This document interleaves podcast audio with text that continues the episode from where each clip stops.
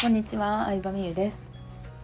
今日はですね、えー、私がもともとすっごい汚い部屋家に、えー、過ごしてたんですけど今はミニマリストミニマリストまではいかへんけどな、まあ、部屋が汚くなることがなく快適な環境でね仕事したり過ごしたりしてるんですけどまあ部屋をきれいに保つために心がけてること3つっていうのをちょっと紹介していこうかなと思います。はい、じゃあまず1つ目はですねもうすぐに片付ける。です。はい、ルーティンのように家帰ったらカバンの中身出すとかですね。えー、例えば旅行から帰ってきたらスーツケースの中身をも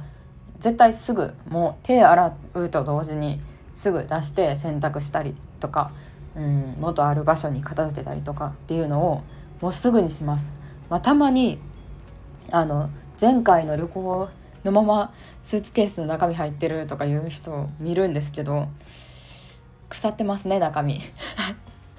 なので本当にすぐやりますね。でカバンまあ普段のお出かけの時のバッグも、まあ、バッグいくつかあるんですけどそのバッグの中に残しておくっていうのを絶対にしないようにしててそうするとあれどこ行ったってなんか探したりとか、まあ、出かける時にあのあれがないこれがないってバタバタしちゃったりするのでもうすぐに出してとりあえず机の上、えー、まあ、ちっちゃいテーブルみたいなところにカバンの中身をね全部並べててそこから取って、えー、お出かけする時のバッグに詰めて出かけるみたいな感じにしてますね。なのですぐ片付けるっていうのが結構ポイントかなと思います。で2つ目はですね全てのものの居場所を決めてます。うんまあ結構まあ実家とかだとねあのいろんな人と住んでるのでしょうがないとこもあると思うし私も実際実家はねもうゴミ屋敷にほぼ近いレベルで今自分の部屋に帰ってもドアが開くか開かないかレベルなんですけれどもあの物の居場所を決めるっていうことは、まあ、結局物が少ないってことなんですよね。うん、なので、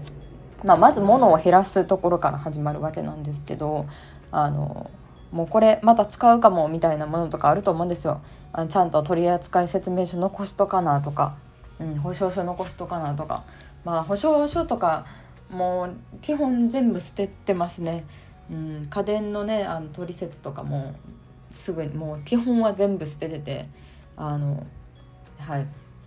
えー、取説見たい時はネットで調べたら出せるし一見大事そうな書類とかでも役所行けばもう一回発行できたりするので意外と捨てて困るものっていざ捨ててみるとないなっていうのに気づいたんですよね。なので、まあ、とにかくまず物を減らすっていうのをしてでまあね引き出しだったりとか、うん、クローゼットとかの中に入れていくわけなんですけどまあその時にまああの入らない分っていうのはキャパオーバーな荷物なんやなって思うようにして入る分量だけを持つようにしましたね。例えば服とかにしても1個ワンピース買うってなったらもう1個のワンピースを捨てる、まあ、できたら最初は1個買うごとに2つ捨てるっていうのがどんどん減らしていくコツみたいなんですけど、うん、1個買うってことはどれかは1個犠牲になるんやって感じで結構お買い物するようにしてますね。うん、そうするとまあ買うのをとどまるとかもあるんですけどうんなんかそんなに数いらんなって思ったりとかあの、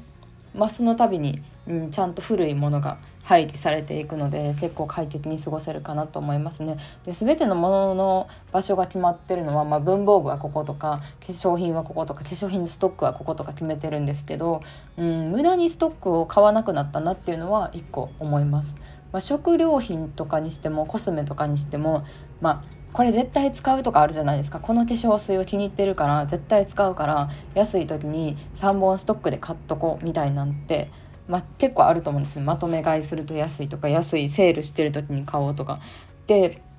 結構それも考えてたんですけどなんか結局使いたい化粧品とか食べたいものって変わったりとかしてまあブームが変わったりとかもしますし自分の中の気分が変わったりとかもするからなんかストックがあるとそれを消費しなきゃっていうので本当の自分の決断ができないような気がしてできる限りストックは作らないようにしてます。うん。でもほとんどストックってないかな。でストックがを作ろうとするとその分まあなんだろうな倉庫とかクローゼットの中がこう圧迫されてしまうのでそうなるとねあのそれだけの家賃を使ってるわけですよ。大げさなことを言うと。例えば家賃10万の部屋に住んでて10平米としたら1平米あたり月1万なわけじゃないですか。でまあ自分が過ごす分にお金を払うのはいいんですけどストック分に家賃を払うのはちょっともったいないなっていう考えになってまあそうですね、まあ、物を減らして、えー、どこに何があるか、うん、基本的には把握できてる状態なのでまああの物を探すっていう行動をここ23年は回もしてないかなっていう感じですね。もうここになかったらないって感じですね。ここになかったら私捨てたんやって感じで。捨てたら捨てたでなんか大事な書類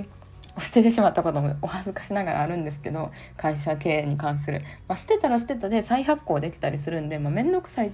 ちゃめんどくさいですけど別になんか何も実害はなかったなっていう感じです。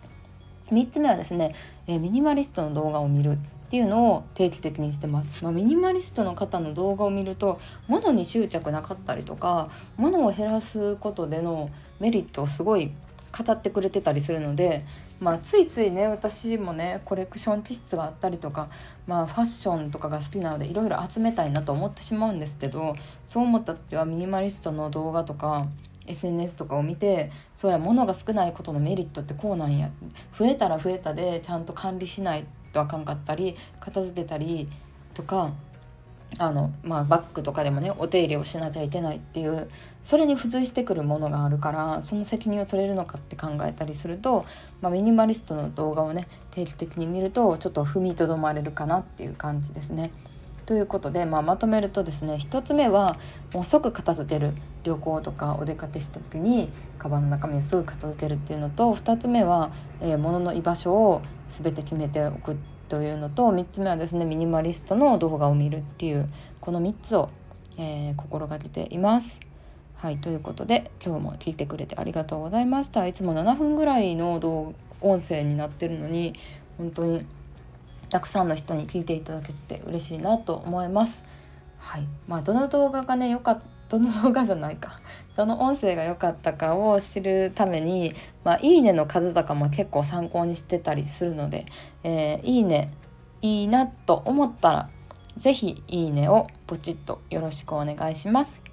では今日も頑張っていきましょう。バイバイ。